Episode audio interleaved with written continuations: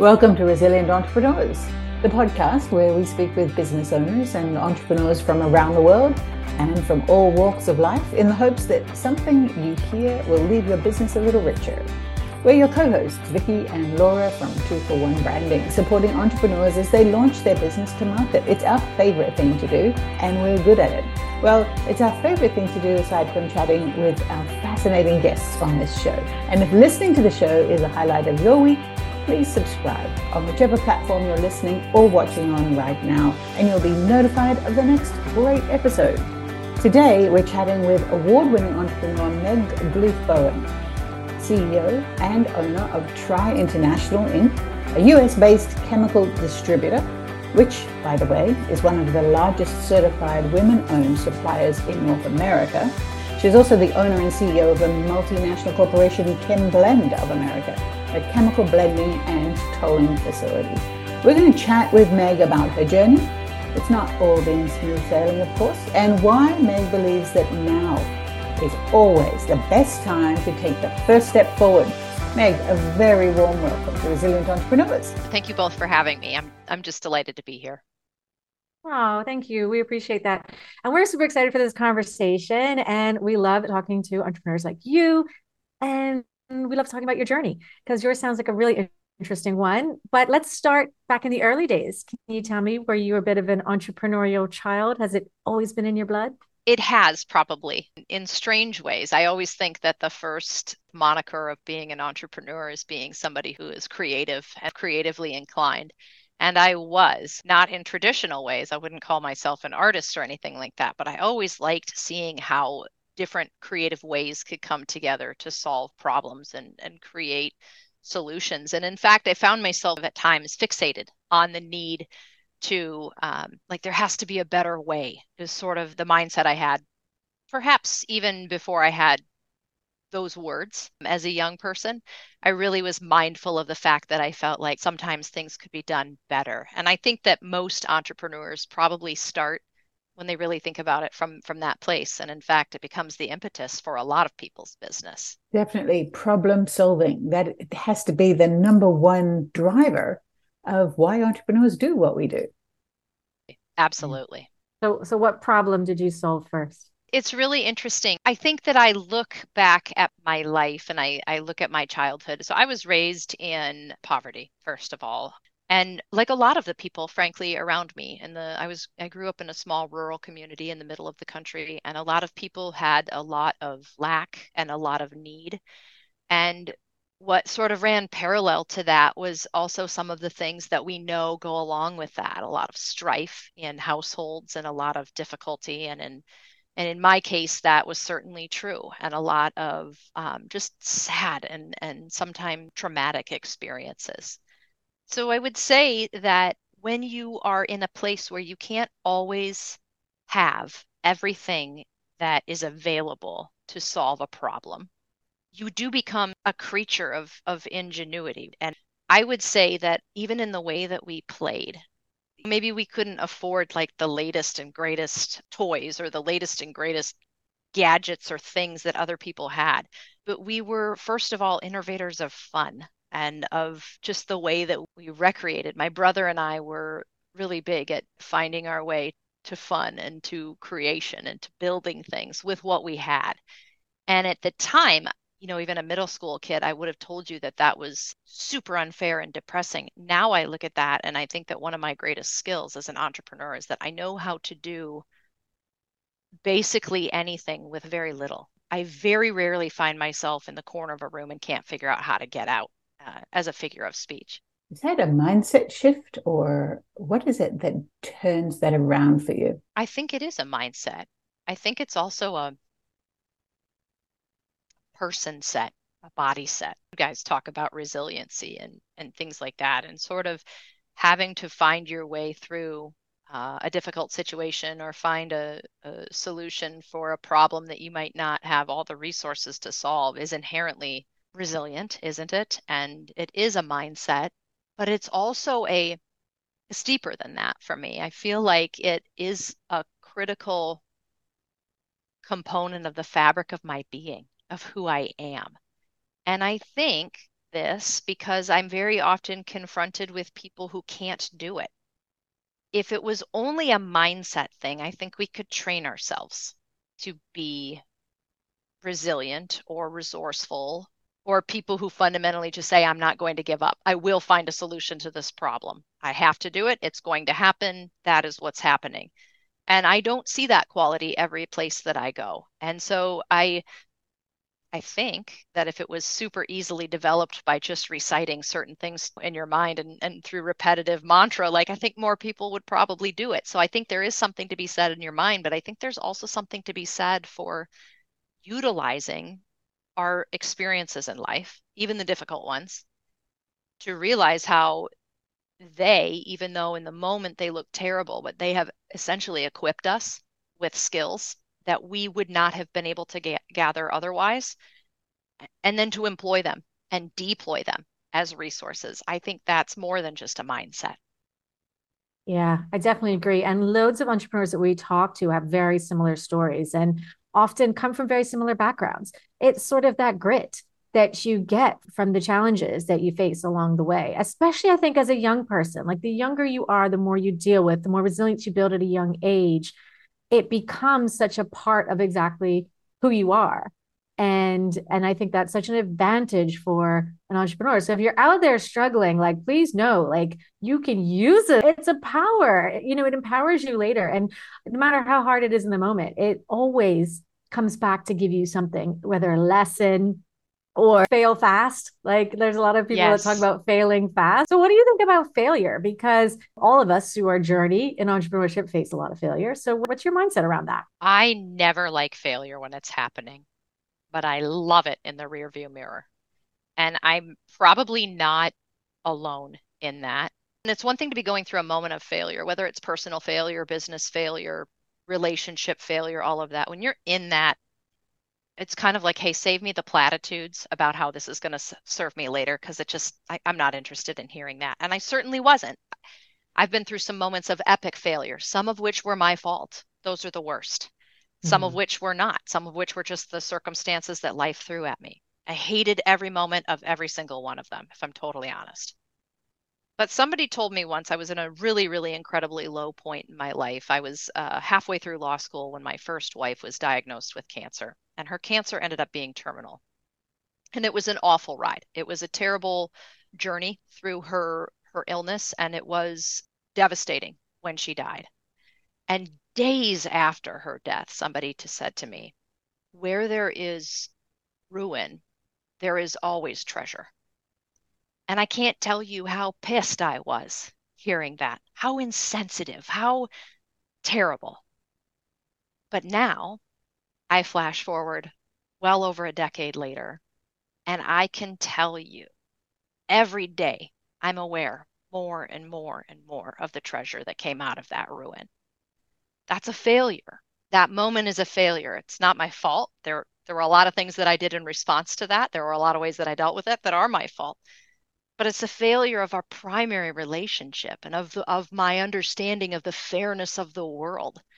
And it landed on me in such a way that that could have left me really probably justified in just laying in that failure and saying all right i'm done. There's no point in putting myself back out there again. There's no point in being vulnerable to to love to life to the risk that that being in the world has but i'm glad i didn't do that and i'm glad that i've positioned myself to be a person that does look now not not right in the moment, but now for the treasure that did come from that ruin because it was really good in so many ways. I know that sounds crazy, but toughened me and it um and it softened me at the same time in really special ways. It's so beautiful, Meg. And thank you for sharing that deeply personal story. We appreciate it. So, just I guess to follow on from that is uh, do you think people get stuck after failure? Let me ask you why you think people might get stuck after failure and not do what you did by going forward. Well, I want to be really clear that initially I got stuck. And if there's anybody who's listening right now that's either been stuck or is currently stuck, that's okay. I always say that where you are is is just a perfect place and you, you have to acknowledge the the okayness of stuck. Sometimes stuck is part of the process. I dealt with that through alcohol addiction and other avoiding coping mechanisms. I didn't write that book, okay? I'm not the first person to invent that for dealing with hard things. And so, what that means for being stuck is that in that failure and in that devastation, refusing to deal with something or, or dealing with it inappropriately is stuck. But then when you come to the moment where you say, I, I don't think I want to live like this anymore, that moment is a miracle. But then it's a secondary failure because then you realize that what you're cleaning up is in large part your fault. And this is what I mean. Like some failures we have, we have no one to blame but ourselves. It would have been very easy for me to look at my life and say, This happened to me. I had no choice. I'm going to stay in this stuck place. And, and, sort of to your your question and your point, Vicki, like that feels easy and comforting sometimes, especially when we don't know our way out. I think that's why people get stuck most often is that we don't know how to get out and we don't know how to ask for help. And so it's a lot easier to stay stuck, which is then again made more difficult when you do want to get out and you realize that part of getting out means that you have to acknowledge another set of failures that belong to you. And so that's hard. I think people avoid that. And I think that's why they stay stuck. I don't judge that because I've been there. I, I know what that feels like to do that. But I will say that life is far more rewarding um, if you can move through that. But it's hard. It really is. What was your point, your pivot point, for want of a better word? I had a lot of pivot points. The first thing I always tell people is that I am a person, for better or for worse, that has a really keen sense of internal awareness. I began to realize that the woman that I was, what I was doing, how I was acting, because we are, in a sense, what we do, right? That woman did not match who I knew I could be. And if I can go deep here, who I actually was, even under the, the layers of action and things like that. That's a real pivot point. It doesn't mean that I did anything with it right away. And it doesn't mean that I responded to it well but I had an awareness. I had that initial spark of this woman in her current behavior, in her current avoidance of life's trials, is not going to stay. She can't. I won't be satisfied with that. I feel unsettled not being who I could be. And then from there, it's almost like the universe hears that. And then you get all of these opportunities to start to change. And that's what happened to me. I met somebody else several years after my first wife died, and she said to me, I love you, but I'm not going to do this alcohol addiction with you. And um, at first, I was really angry. And then I ended up in an AA meeting, and I haven't had a drink since. You could say that that's a pivot point. You could say that that's the moment when I turned things around. And it, it definitely was a moment. But I think that initial moment was that moment of my internal knowing. As, as justified as I might be in everything that I'm doing and everything that I feel, this woman isn't who I really am meant to be. And that is the pivot moment for anybody's life. It's almost like you have to hit the rock, the proverbial rock bottom, but then you've got to find the steps back out. It's not like you just leap back up to the top again. There are steps along the journey of getting back to who you know you are which is an amazing thing just to have the awareness of. I think a lot of people don't have that awareness and that does keep them stuck. So kudos to you for for that and hopefully people listening will spend the time I think with yourself to learn who you are. That's amazing. Thank you for sharing that. Seriously, really really appreciate it. Before we move to the next part is to add about forgiveness and to be able to forgive yourself. I think is an important part of taking those steps out. Yes forgiveness and the rejection of your own personal shame. And I'm not sure that that work is ever totally done, but you have to commit yourself to the continuous application of that discipline. It's key for your survival and it's imperative for your success. What else has been secrets to your success since? I think my success is so part of getting sober is getting honest. And first you do that because that's what's required to just not be a person who's stuck in your addiction. And what I found is that over time, not right away, again, this climb out and then this journey to to wholeness is it's a slow process, but I found that I really liked living honestly. And I really liked being authentic. And even now I'm sitting on a podcast with you. I could consider who will hear my deepest, darkest demons, so to speak, right? Or I could just say, yeah, this is an integral part of who I am. And in my being honest and my being authentic, somebody's going to hear this that will be helped by this. I know that. That's why I do this. And I think my success is driven a lot by my desire to just say, I'm going to be authentic. I'm going to show up and do honest work. And I'm going to do what needs to be done and to just be really transparent in the process. People need that in their lives to get out of dark places. People also need that in business every single one of us that runs a business or owns a business or is starting one or even just a consumer, you want to deal with people that you can trust. And you can't trust people that are constantly hiding behind a veneer of themselves. You just can't.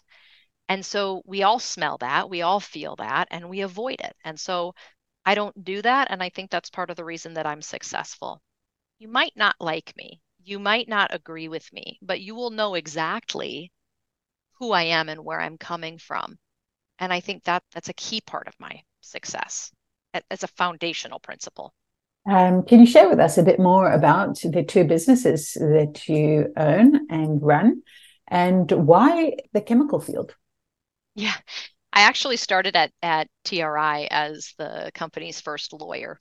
Uh, I was a, an attorney before I, I did anything like this, and I used to advise businesses and, and loved everything about entrepreneurship and, again, the creativity behind that so I came to this company, and that's a, a long story, and became its, its first lawyer. And I got here, and about two years into that, it turned out I knew the business well, and I was kind of good at running a business. So I got promoted from general counsel to president. And then I was promoted from president to CEO.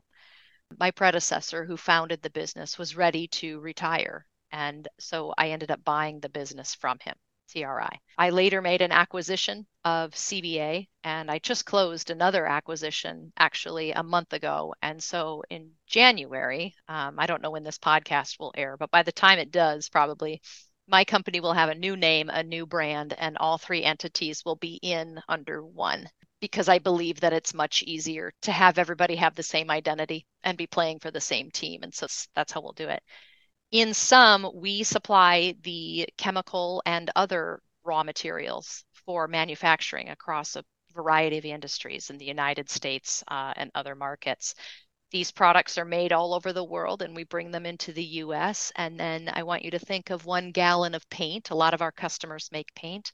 There's multiple molecules that go into a gallon of paint, and each one of those molecules have to be sourced from someplace. And that's the job of my company.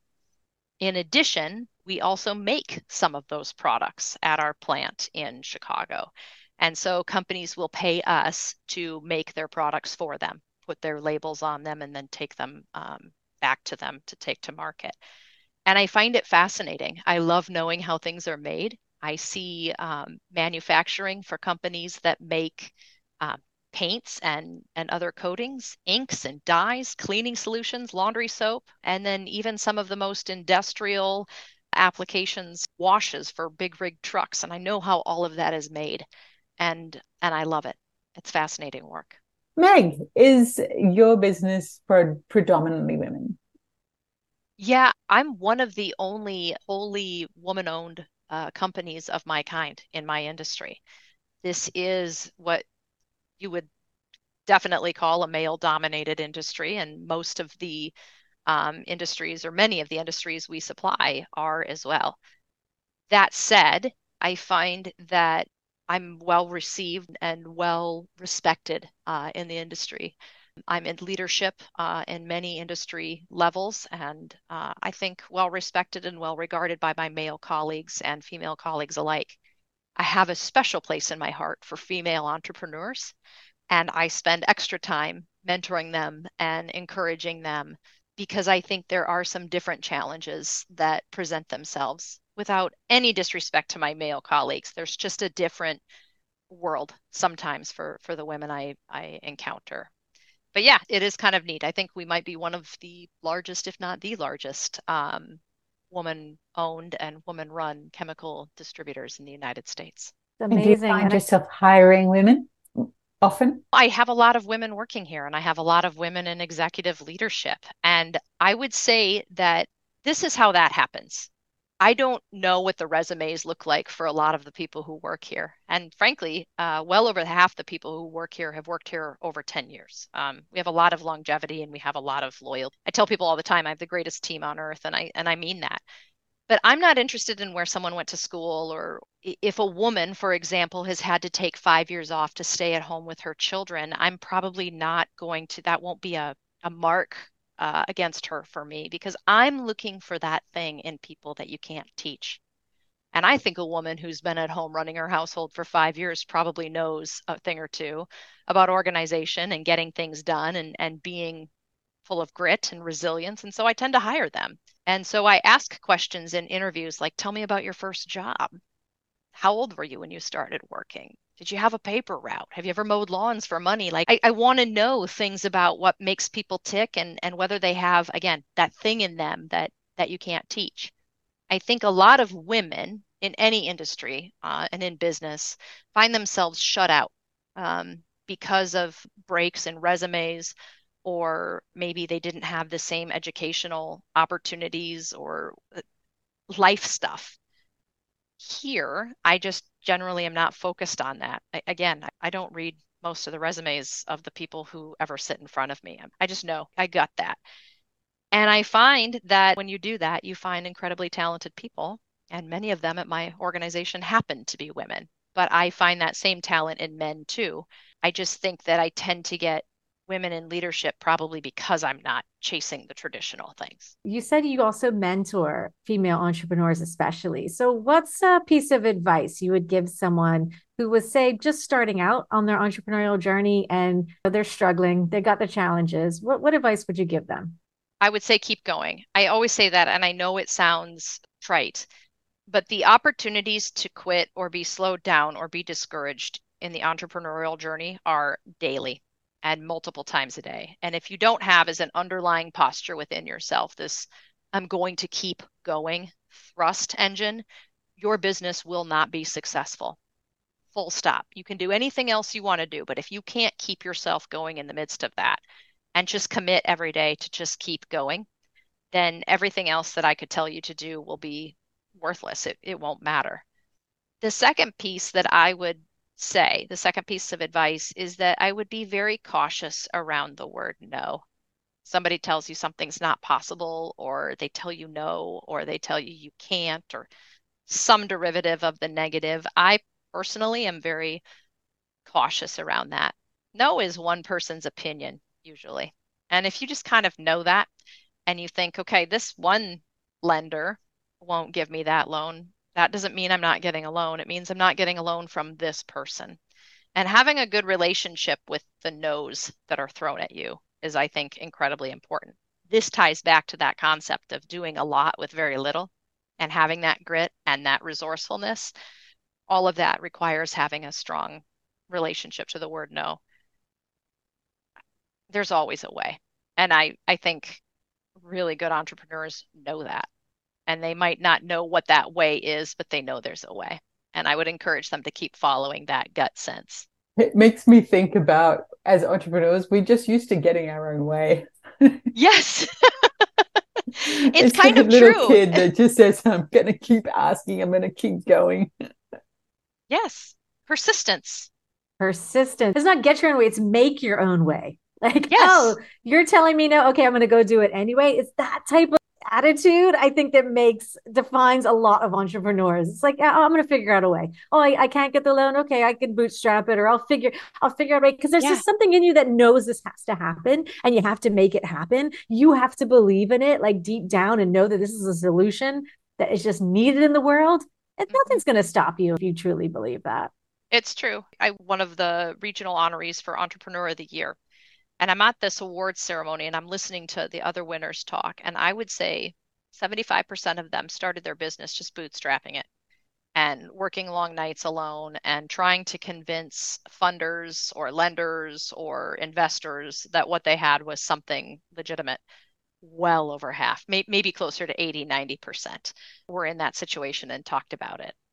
You can't tell me that you have those kinds of people, 80 to 90% of people heard a lot of no's, and they're standing here at what what could be considered one of the high points of a career. You can't tell me that there isn't a relationship there to the way that they view the word no and the direct result of their success. So you're absolutely right.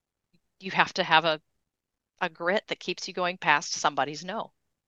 I, I always like to think about all those people that said no to like people that make it to like mad success. Do they even realize? Are they kicking themselves? Because I feel like they should be.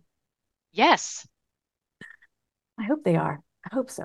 Say yes more, please, people. Say yes, lenders, to those passionate entrepreneurs that have crazy ideas. Say yes, because sometimes it's incredible. And sometimes it's a failure, and that's okay too, because we just fail fast to get on to the next thing, right? That's right. Tell us, tell us, what's your greatest achievement? What's the thing you're most proud of so far in your in your career? I have a lot of um, amazing achievements, and um, I don't take any of them lightly or for granted. But my greatest achievement is my girls. I know that sounds like something you'd expect everybody to say or whatnot, but I really truly feel that my journey to having a family and then the arrival of these two beautiful people into my life was hard fought. And there are days when I wouldn't say that. they're they're both quite young, and so some days are easier than others. But I will tell you this: it, it's something to make success for yourself, and it's something to create a world where a business world or or whatever you're creating around you, where you're really really proud of it it's another thing to create fulfillment. And the difference between success and fulfillment is often subtle, but my children give me fulfillment. They also remind me of legacy, that what I do will be so much bigger and so much longer term than what I'm creating at, at work and, and what I'm creating in my business. And so um, I feel that. I, I, I feel just honored and delighted to be their mom and that's my greatest uh, achievement. And I say that honestly too, because I think you can do both things. I think it's really, really important for people to understand that you can be so fulfilled and, and have an amazing role as a parent and also have your children know that what delights you as a human being is also the creation and maintenance of your business. And you can do both things as long as you're intentional and really open and honest my girls know that I do what I do at work and I create and I, I run my business because it makes me happy too. It's good for them to see that and to know. Yeah, absolutely. They're mm-hmm. lucky girls because it is hard. It is very hard to be CEO of a business and, and you've got young girls too. I don't believe in the word balance. I don't believe there is such a thing. But what's your thoughts on how you manage it all? Let's not say balance. How do you manage it all as a mom and a CEO? If I'm totally honest, the answer is not always very well. And I really want to be honest about that. I, I don't want to sit on your podcast and have a listener think that I've reached the pinnacle of, of balance or, or whatever it is. Sometimes I'm doing a, a crappy job. My goal, my intention, and, and what I think I do pretty well uh, majority of the time is that I work really hard to be where my feet are. I'm a daily meditator, and so I have just thoughts about presence and and being where I am. And one of the things that I really strive to do as a person is to be exactly where I am when I'm there. So I try in talking to you to just be with you. And I try in talking to them to just be with them. Children can feel that. And if there's a parent listening to this podcast that's worried about that time balance because it isn't balanced, I have some quarters. Everybody running a business knows that there's some quarters that are worse than others. I have some quarters where I'm home not very much at all and then maybe we get this week long family vacation and i can really just dwell in being with them. Or maybe I, I, don't get that and i only have a half hour to have breakfast with them. But when i do i sit in between them and i look at them when they talk and i'm present i'm fully present. And i think that presence is the thing to strive for not balance. Because if you're striving for balance you won't reach that. And then you're just going to feel terrible about yourself all the time. But if you're striving for presence you can do that most of the time that's what we want. That's what our children want. And when people are present with us, then we feel seen. And I think that's the impetus and the, the fostering of love, frankly, between between all of us. Meg, that's so profound. And it sounds simple, yet I don't think anyone we have spoken to over the four seasons of this podcast have ever put that balance is presence, that this is such an important concept. Thank you for sharing that. I'm thinking yeah. there's going to be a few light bulbs going off with listeners at the moment. It is a beautiful way to consider that and to go through the world.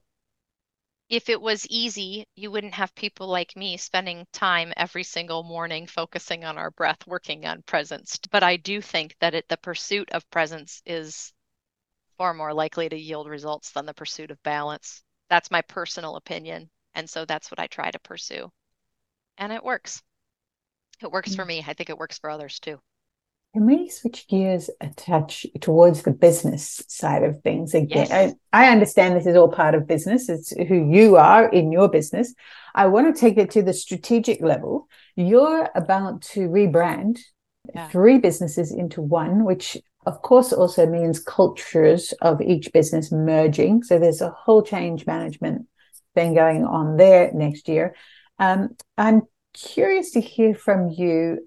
I see that as a type of launch. And what Laura and I do in our business is that we help small businesses, solopreneurs launch their business or a new product to market. So I'd love to just have that conversation. What do you consider to be the most important target or what do you really need to get right with this launch? Yeah. So I have a business that has 30 years of reputation, and I have acquired two other businesses of similar duration. So whenever you're in that position, you have to get right, not losing what you already have.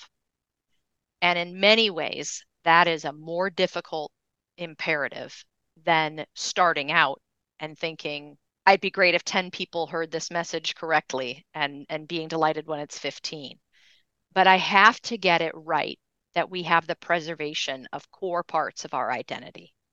Because you have to remember that I can't go backwards. I have to maintain exactly where I'm at. So I that I feel the pressure of that right now. I have to be eh, very, very intentional about making sure that all of this market and reputation and the existing work we've poured into this 30, 60, 90 years combined isn't lost in this. And so I'm very, very mindful of that. This is another area, though, where this is not my area of expertise. And so I've had to outsource this marketing and then trust that other people know better than me, which is super hard to do as a hmm. CEO and as a type A. I, I tell people that all the time. Like, this is it's hard for me, but it's an interesting part in my life, right? Because here I am, I've got this business baby, and I'm saying, please don't hurt anything and help me take this to market. That said, I'm confident in them for reasons that we talked about earlier that trust component, uh, the authenticity component. I know who they are and I know that they know what I need and they know me. But I think, yeah, that's the biggest thing I have to watch in, in this particular launch. And then the next thing I have to do is make sure that it's clean. All of the things that you want when you're picking a new brand. It's going to become recognizable. It's going to adequately capture who we are and, and what we're about. And I think that it does. But I won't know for sure until it hits the market, which will happen on January 1. And that's sort of the moment of truth, right? You spent this year in this business. The preparation work for this has been a year of work. Mm-hmm. I've been excited about this. I'm like, yes, this is the right name. This is the right new name. This is the right new logo. This is the right colors. This is the right font. Who knew you had to pick font? Not my wheelhouse. You did. You did. and I'm like, okay, this is all right. But ultimately, or January 1, I'm going to be waiting to see what happens because that'll be the ultimate test right? You got to test it in the market. Testing it in the mind doesn't matter. Testing it to your friends and family doesn't matter. They're not your customers, right? Yes. It's testing it in the market that's really important. And that's the scariest part because by then it's all built. You can't rebuild the, the building after that, right? It's it's done, it's created. Yeah, but the good news is most logos have nothing at all to do with what the business does. Most yes. names have nothing at all to do with what the business is. Starbucks does not sound anything like coffee. In fact, it's from a book. So that is not as important as your values. Yes. Who you are, what you stand for, because that in the end, I believe truly is what keeps customers coming back And when you've built a brand reputation, of course, it's unnerving to change any of that, but you're still standing on your values. And I'm guessing the core values aren't changing. That's still the same. Yeah. Not at all. And in fact, I'm sort of a known quantity. People know what they're going to get with me. I'm, I'm talking to you right now. I'm wearing a sweater and a pair of jeans and a pair of running shoes. I show up most places like that. I have a lot of customers that are very important people. And for the most part, they see me in a pair of jeans and a running shoes, and I'm going to roll up my sleeves and we're going to talk about what needs to happen. Some of them I meet in a suit, uh, but it takes not very long for us to get to the crux of who we are and to have that conversation. And when people know who you are and what you are fundamentally about, they're going to know what your organization is about. It's so important that every CEO or business owner understands that everything trickles down from who we are. And who we are can't be masked. People will figure it out eventually. So the values of your business better be the same as the values of you as a human being, because if they're not, that's going to fall apart. People can smell that all over the place. So will the values of this business change? Will the identity of this business change in that respect? No, not at all, because I'm going to be the same. But it's going to look different. And and I think that's okay too. A very exciting time for you. Very exciting. Yes. Congratulations. You mentioned that it had taken a year in the making. So that's a long runway, obviously a very big project. So it needs that length of runway. Can you talk into a bit of the preparation, not so much the details, but the importance of having that strategy of lining up your ducks in a row, so to speak, so that when launch day comes, you're ready? Yeah, my first advice is to everybody listening is to hire this out. Even if your business is marketing, it's good to have a different brain other than your own. Um, do this kind of stuff first thing I had to do was pick a new name for my business. And I started this process before I had either one of the acquisitions complete. One of them I knew was almost done and would be coming on board. But the second one, I didn't really know. Uh, I knew there was a possibility, but it happened faster than I thought.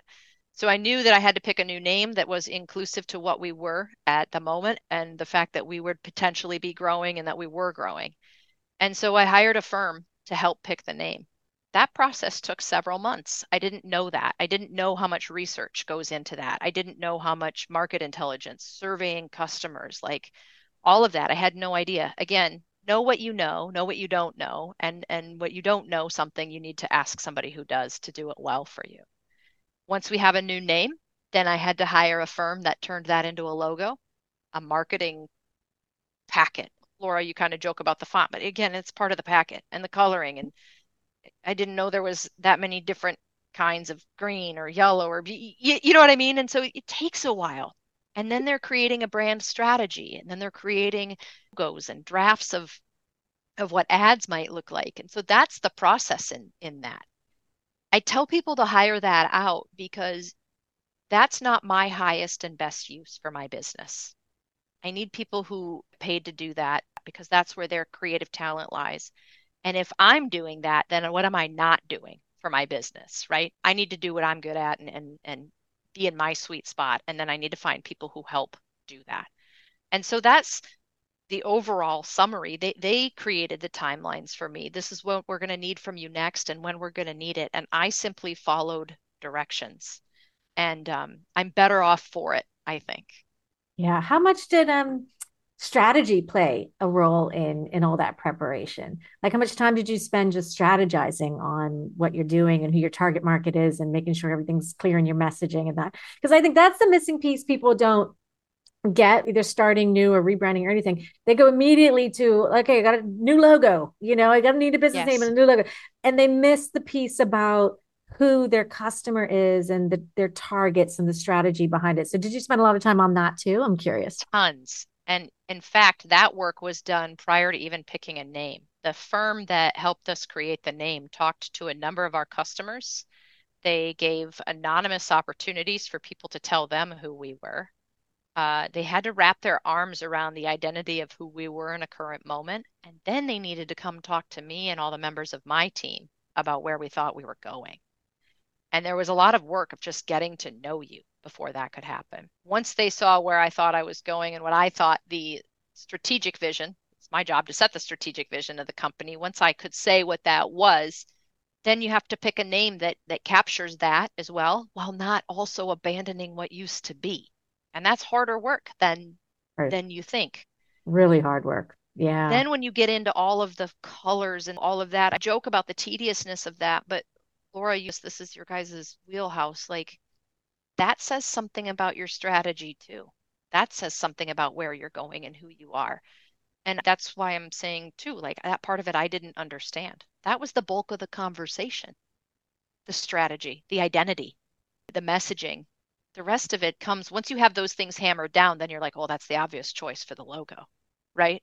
But, yes. but you but you have to nail that all down first. Exactly. That is exactly it. And that's where it becomes easy. And that's when marketing becomes easy because once you've got the strategy, your messaging, you know who you're talking to, what you're going to say, then the rest of it like any any designer can pick up on that take that information and yes. create you beautiful ads and a beautiful yes. logo and every other piece of identity you could possibly want the perfect font because it yeah. all has meaning. There's all, always a meaning behind all of it. But the general public doesn't understand those and they don't need to.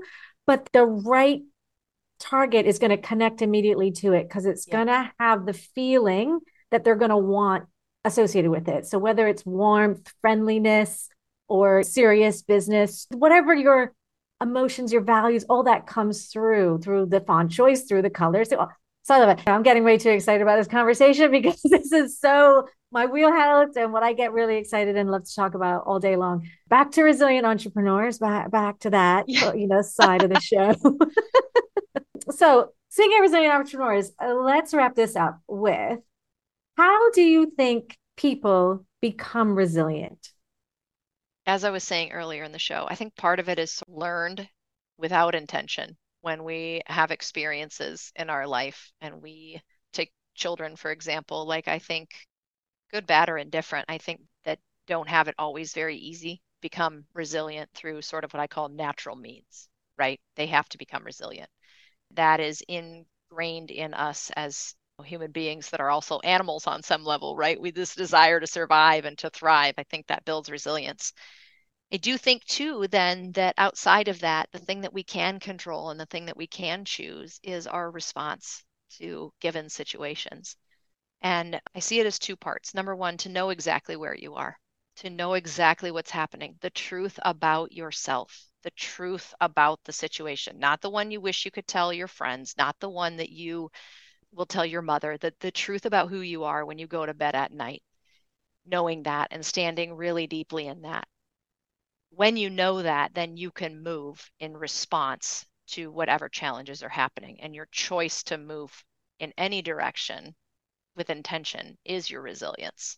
It's not any more complicated than that. Doesn't mean you have to do it well. It's the fact that you wanted to do it in the first place. That is what makes you resilient. You don't have to say, I don't want to live like this anymore, and then arrive at a perfect place. And if you get to the perfect place, then you were resilient. If you say, I don't like where I am, I know where I am, and I want something different, your resilience is the fact that you decided to do something different. You get to fumble the ball along the way, but choosing to do better for yourself is your resilience. And I think you can develop that, but it requires a lot of self honesty and then the willingness to to not do it perfectly initially just the desire to do it that's great. Perfect summary of this entire conversation about the authenticity about the really being honest about living in your values and standing upon them as an entrepreneur and as a human being right? As a mother as all these different facets of our life because we are so much more than just what we do. And just really appreciate this entire conversation for all of that and so much more. Thank you so much. You are inspiring many more to live their authentic real genuine honest brutally honest selves because that's who we all need to show up as. And that's what keeps us resilient. That's what keeps us going. What keeps all of us from not quitting, being real, being honest, and just telling our story. Because when you tell your story, you give permission for everybody else to as well. And yes. that's what I love. So that's why we're so grateful for you sharing your deep, very deep, very serious stories, but also your light and your passion and your joy. We appreciate all of it. Thank you so much, Meg. It was an amazing conversation. Thank you for having me. It was really good to talk to you.